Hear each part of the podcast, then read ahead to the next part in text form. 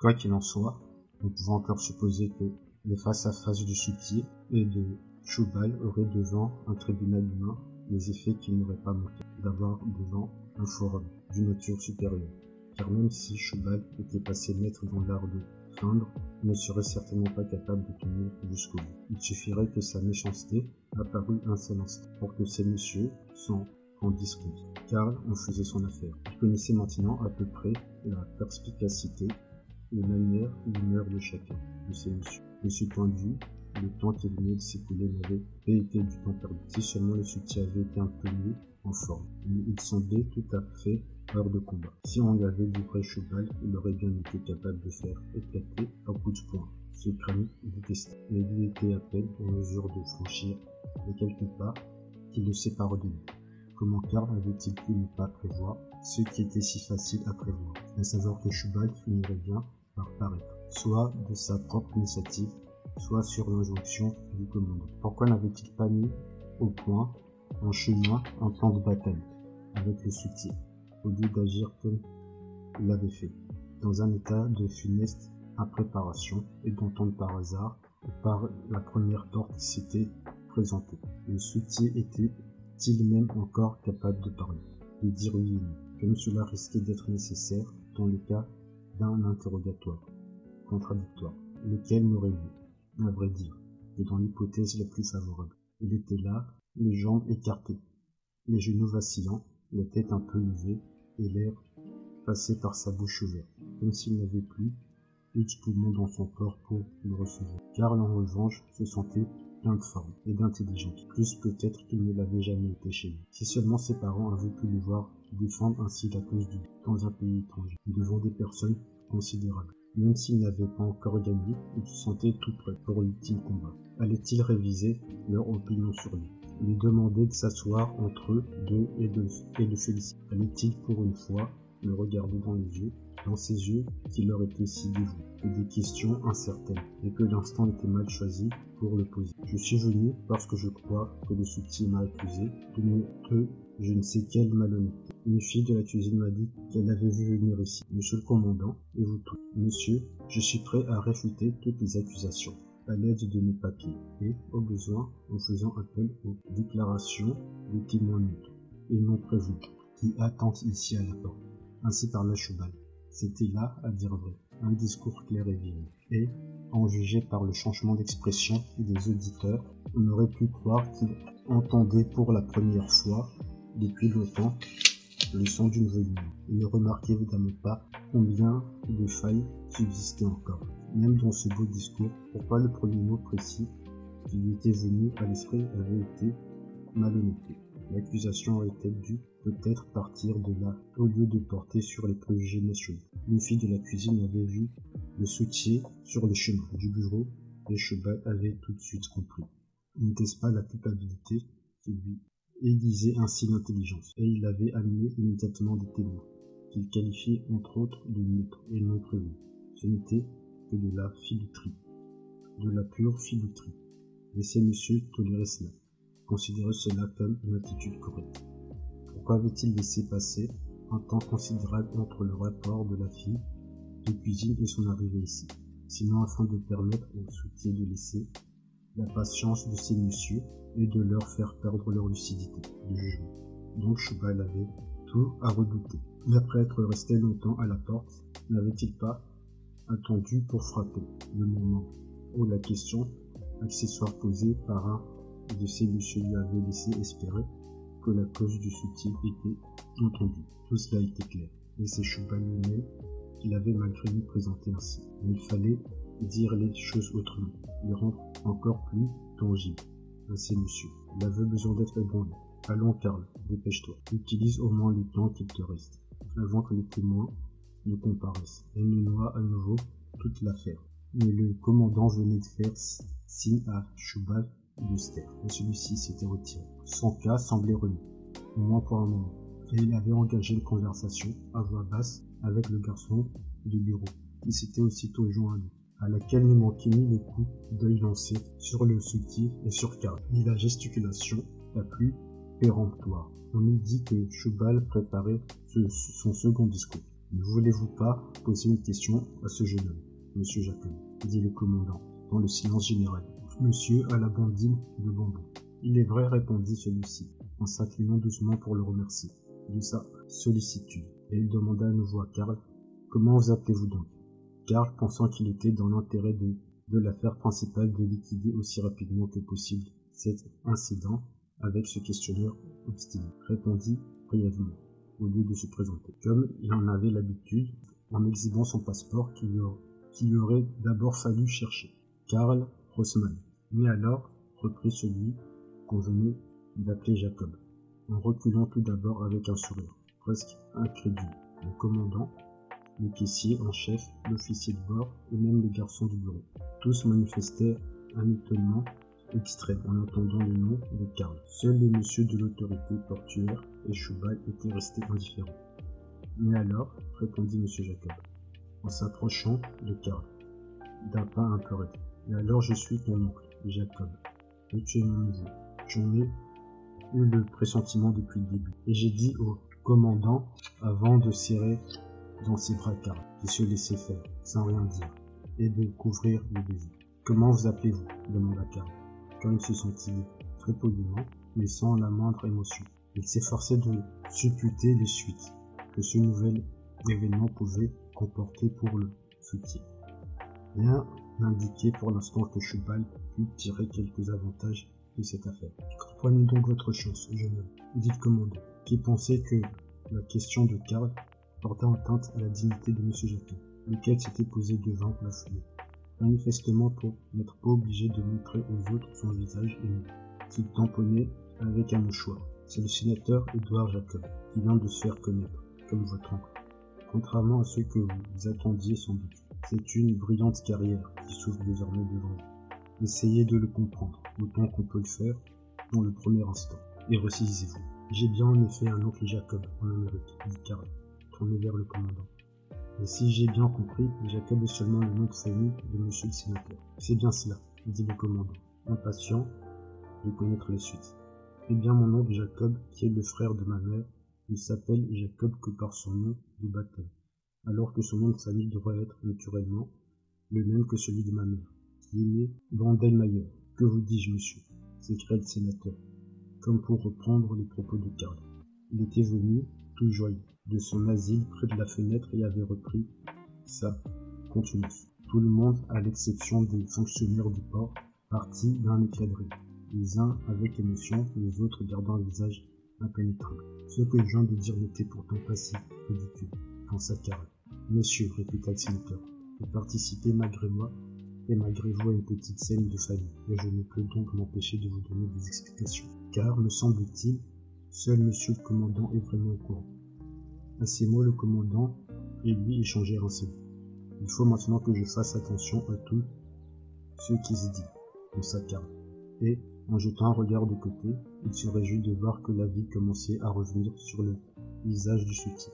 Pendant toutes les longues années de mon séjour en Amérique, le mot séjour est à vrai dire impropre le citoyen américain que je suis de tout mon âme. Pendant donc ces longues années, j'avais été complètement séparé de ma parenté européenne, pour des raisons qui, premièrement, n'ont rien à voir ici, et que deuxièmement, je serais trop affecté pour les aider. Je redoute même le moment où je serai peut-être obligé de les dire à mon cher neveu, car il me sera malheureusement difficile d'éviter alors quelques propos sans phare sur ses parents et ceux qui les entourent. C'est bien mon oncle, il n'y a pas de doute, dit Karl en prenant l'oreille. Il a probablement fait changer son nom. Les parents de mon cher neveu se sont tout bonnement, n'ayant pas peur d'employer le mot propre, débarrassez de vous. Comme on met à la porte un chat qui vous fait des ennuis. Je ne cherche pas du tout à dépeindre sous de belles couleurs ce qu'a fait mon neveu pour mériter ce châtiment. Disons seulement que sa faute est de celle qu'il suffit de nommer pour qu'on l'excuse. À la bonne heure.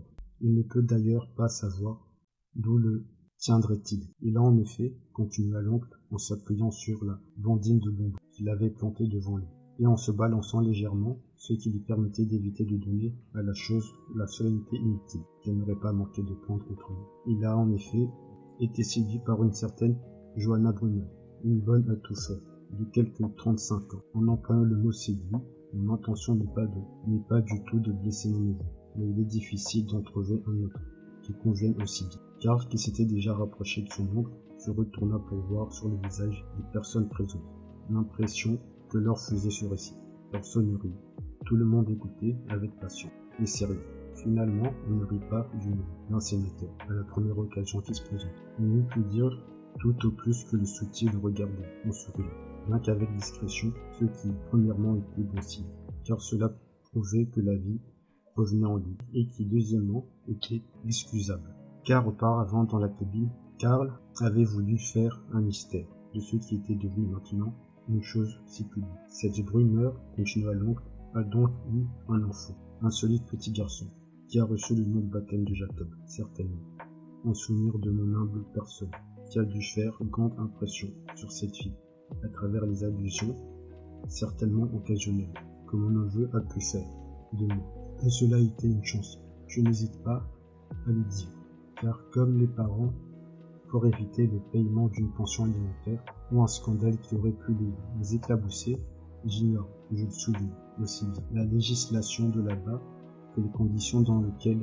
vivaient les parents, comme ils ont donc décidé pour échapper au paiement d'une pension alimentaire ou pour éviter le scandale de déporter leur fils, mon cher neveu, en Amérique, muni d'un équipement manifestement insuffisant, et même impardonnable.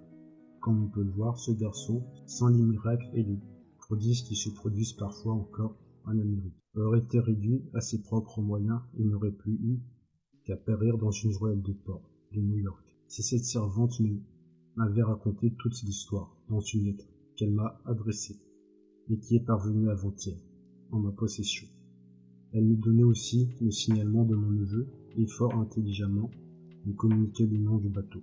Si mon intention était d'occuper votre temps, messieurs, je pourrais vous lire quelques passages de cette lettre. Il sortit de sa poche et brandit deux immenses feuilles de papier, couvertes d'une écriture serrée. Cela ne manquerait pas de produire son effet car la lettre est écrite à la fois avec simplicité et avec finesse. Elle inspirait des meilleures intentions et exprime beaucoup d'affection pour le père de l'enfant. Et je ne veux pas vous faire perdre plus de temps qu'il n'était nécessaire ces explications. Et je ne veux pas davantage risquer, au cours de cette première entrevue, de heurter des sentiments que mon neveu éprouve peut-être encore.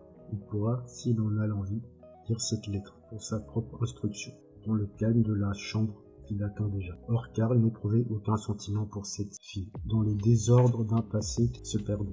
Chaque jour davantage, il la revoyait assise dans la cuisine, à côté du bûcher, le coude appuyé dessus. Elle le regardait quand il lui arrivait de venir à la cuisine, chercher un verre d'eau pour son père, ou pour faire une commission de la part de sa mère. Quelquefois, elle écrivait net dans cette position inconfortable, à côté du buffet et semblait chercher son inspiration sur le visage de Karl. Il lui arrivait de mettre la main sur les yeux de Karl. Et, dans ces moments-là, elle n'attendait plus rien de ce qu'on lui disait. Elle se mettait parfois à genoux dans le cagibi, où elle couchait à côté de la cuisine et priait devant un crucifix. Ces jours-là, Karl avait un peu peur de la regarder quand il l'apercevait par la porte entrouverte. D'autres fois, elle tournait en rond dans la cuisine et sursautait en riant comme une sorcière. Quand elle trouvait Karl sur son chemin, il lui arrivait de fermer la porte de la cuisine. Quand Karl était entré, en gardant le plancher dans la main jusqu'à ce qu'il demande à sortir. Quelquefois, elle allait chercher des choses il n'avait aucune envie et les lui mettait dans la main, sans mot dire. Mais un jour, elle lui dit Karl. Et comme il s'étonnait qu'elle s'adresse à lui de cette manière, elle entraîna avec force, grimace et soupir dans son cagibi, dont elle ferma la porte à clé. Il passait ses bras autour de son cou jusqu'à l'étouffer, et lui demandait de la déshabiller. Mais en fait, c'était elle qui le déshabillait et qui le portait sur son dos, comme si elle ne voulait plus désormais le laisser entrer entre les mains de personne, et le cajoler et prendre soin de lui jusqu'à la fin du temps. Karl, oh mon Karl, s'écria-t-elle, comme si elle venait seulement de l'apercevoir et voulait se confirmer qu'il était bien à elle, alors que lui ne voyait plus rien de ce sentiment mal à son aise au milieu de toutes les couvertures chaudes qu'elle semblait avoir accumulées à son intention.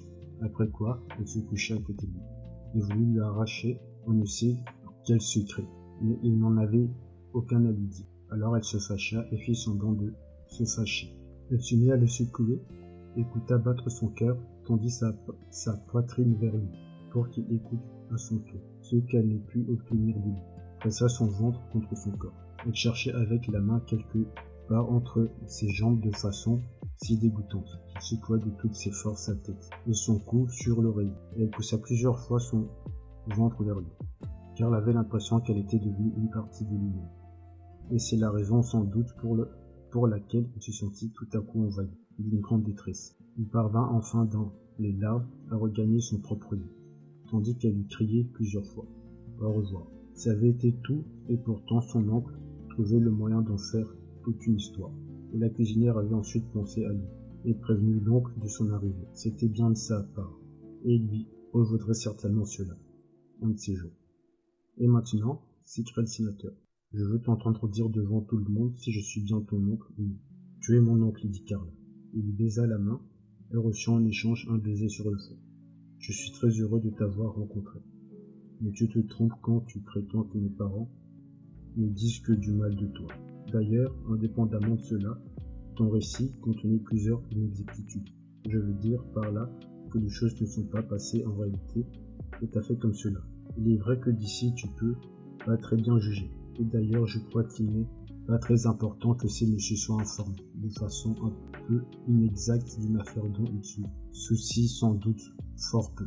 Très bien parlé, dit le sénateur, en menant Karl jusqu'au commandant, visiblement plein d'intérêt et de sympathie, et lui demanda Ne trouvez-vous pas que j'ai un neveu magnifique Je suis heureux, monsieur le sénateur, dit le commandant, en s'inclinant comme seul savant le faire les gens de formation militaire d'avoir fait la connaissance de votre neveu. C'est pour mon bateau, un singulier honneur d'avoir été le théâtre d'une pareille rencontre. Mais la traversée a dû être très pénible.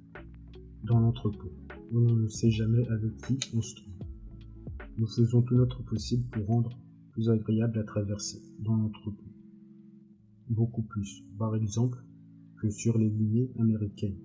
Mais nous ne sommes évidemment pas parvenus à en faire un plaisir. Cela ne m'a pas fait de mal, dit Carl. Cela ne lui a pas fait de mal, répéta le sénateur, en riant aux éclats.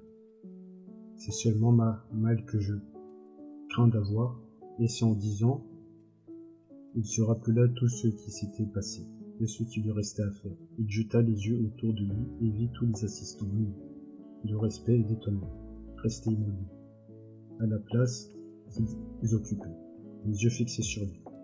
Seuls les employés du port semblaient pour autant pût pénétrer la mine grave et satisfaite de leur visage, exprimer le regret de s'être trouvés là un moment si peu propice.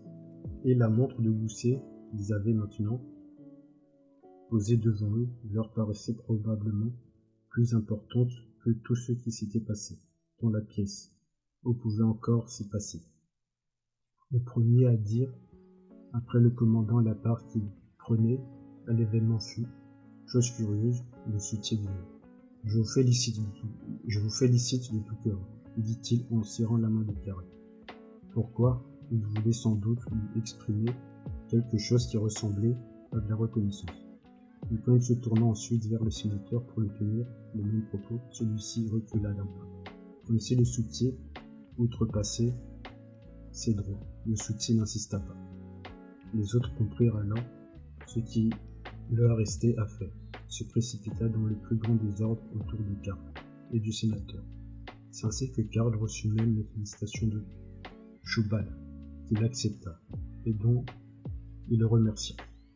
Les derniers à paraître furent le calme rétabli, les employés du port et dire de nous en anglais, ce qui produisait un effet ridicule. Le sénateur était tout à fait d'humeur pour goûter son plaisir, jusqu'au bout, à rappeler à lui-même et aux autres certaines circonstances secondaires de l'histoire, ce qui fut naturellement non seulement accepté, mais accueilli aussi avec vif intérêt. C'est ainsi qu'il fit remarquer qu'il avait noté dans son calepin les signes distinctifs les plus notables du carré, tels qu'ils figurent dans la lettre de la, de la cuisinière, pour le cas où il aurait besoin de s'y reporter rapidement. Aussi, pendant l'intolérable bavardage du soutien, avait-il sorti son calepin à seule fin de se distraire. Un peu.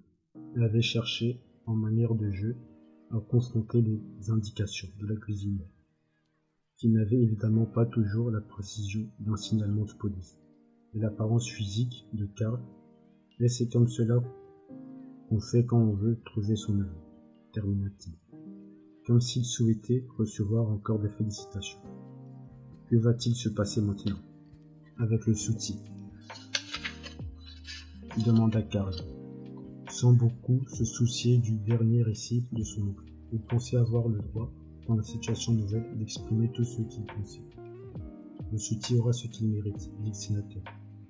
Est-ce que monsieur le commandant estimera bon? Je crois que nous en avons entendu assez, et plus qu'assez sur le soutien, et je suis sûr que, le, que les messieurs qui sont ici seront tous le Mais ce n'est pas de cela qu'il s'agit, quand il est question de justice, dit. Il était debout entre son oncle et le commandant, et il pensait peut-être à cause de cette position qu'il tenait la décision entre ses. Et pourtant le soutien ne paraissait plus rien attendre pour lui-même. Il avait les mains à moitié passées dans sa ceinture, que ses gesticulations avaient fait apparaître, en même temps qu'un bout de chemise à carreaux. Il ne s'en souciait pas les moindres, du monde. Il avait dit tous ses malheurs, il importait peu qu'on vit maintenant les quelques nuits qu'il portait sur le corps. On pouvait bien ensuite l'emmener où l'on voudrait, il supposait que ce serait le garçon, de bureau, et Choubal, les moins élevés dans la hiérarchie, qui allait être chargé de lui rendre ce dernier service. Choubal aurait la paix. Il ne serait plus réduit au désespoir, comme avait dit Kessie, en chef. Le commandant pourrait désormais n'engager plus que des Roumains. On parlerait roumain partout, et tout serait peut-être mieux ainsi. Il n'aurait plus de soutien pour tenir ses palabres à la caisse principale.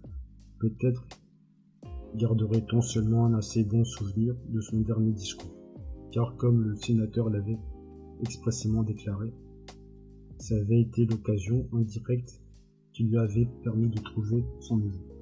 Ce neveu avait d'ailleurs auparavant cherché à plusieurs reprises à l'aide et l'avait donc assez récompensé par avance du service que lui-même lui avait rendu à un moment des retrouvailles, au moment des retrouvailles. Il ne lui serait donc pas venu à l'esprit d'exiger encore quelque chose de lui. D'ailleurs, il avait beau être le neveu du sénateur, il était encore loin d'être commandant du bateau. Et c'est de la bouche du commandant que devait tombait finalement la sentence, conformément à ses pensées. Le soutien essayait de ne pas regarder du côté de Karl, mais il n'y avait malheureusement dans cette pièce d'un déni, pas d'autre endroit où reposer ses yeux. Ne te méprends pas sur, sur la situation, dit le sénateur à Karl. Il s'agit peut-être d'une question de justice et en même temps d'une question de discipline. Les deux choses, et surtout la deuxième, sont ici du ressort du commandant. Oui, c'est comme cela aura le soutien. Ceux qui entendirent ces propos et le comprirent eurent un sourire d'étonnement. Et nous avons déjà, en dehors de tout cela, suffisamment gêné, monsieur le commandant, dans ses obligations professionnelles, qui certainement doivent s'accumuler de façon incroyable, à l'arrivée. Dans un port comme New York, il est grand temps pour nous de quitter le navire, sans faire encore par notre intrusion inutile d'une minime entre deux machiniste, un événement d'importance. Je comprends d'ailleurs parfaitement ton attitude, mon cher Léon. Mais elle me donne précisément le droit de t'emmener hors d'ici, au plus vite. Je vais immédiatement faire mettre pour vous une embarcation à la mer, dit le commandant, sans formuler, à la surprise de Karl, la moindre objection. Au propos de l'oncle, car on pouvait assurément considérer qu'il venait de s'y traiter lui-même avec une belle excessive. Le caissier en chef se précipita au bureau et téléphona l'ordre du commandant au second mot. Le temps presse, se dit-il, et je ne puis rien faire sans vexer tous ces gens-là. Je ne peux pourtant pas quitter mon oncle au moment où il vient à peine de me retrouver? Le commandant est poli, il est vrai, mais c'est tout. Sa politesse s'arrête qu'il est question de discipline. Mon oncle a certainement exprimé tout à l'heure exactement ce que pense le commandant. Je ne veux pas parler à cheval.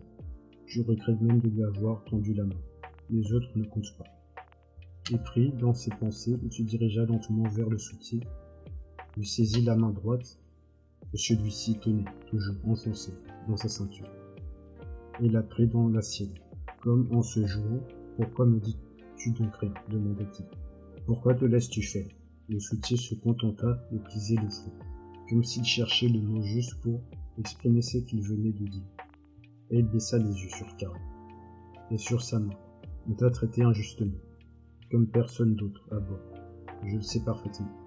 Karl faisait aller et venir ses doigts entre ceux du soutien, qui regardait à la ronde, les yeux brillants, comme s'il jouissait d'une félicité, personne, à vrai dire, n'aurait pu lui tenir griffe. Lui tenir griffe. Mais il faut te défendre. Dire oui et non. Sinon, les gens ne sauront jamais où est la vérité. Il faut que tu me promettes de m'obéir, car moi-même j'ai bien des raisons de le penser. Je ne pourrai plus te servir à grand chose. Et Karl mit à pleurer. Il saisit cette main, crevassée et presque inerte, et la pressa contre ses joues comme un trésor auquel il lui fallait renoncer. Mais son oncle sénateur était déjà à côté de lui, et cherchait très discrètement, il vrai, à l'entraîner. Ce soutien semble t'avoir ensorcelé, dit-il, en jetant un regard entendu au commandant par-dessus la tête de Karl.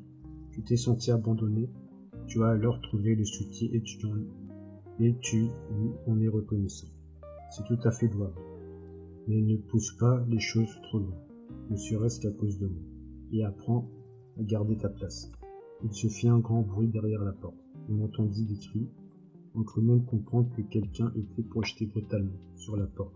Un matelot entra, la tenue en désordre, de femmes autour du corps.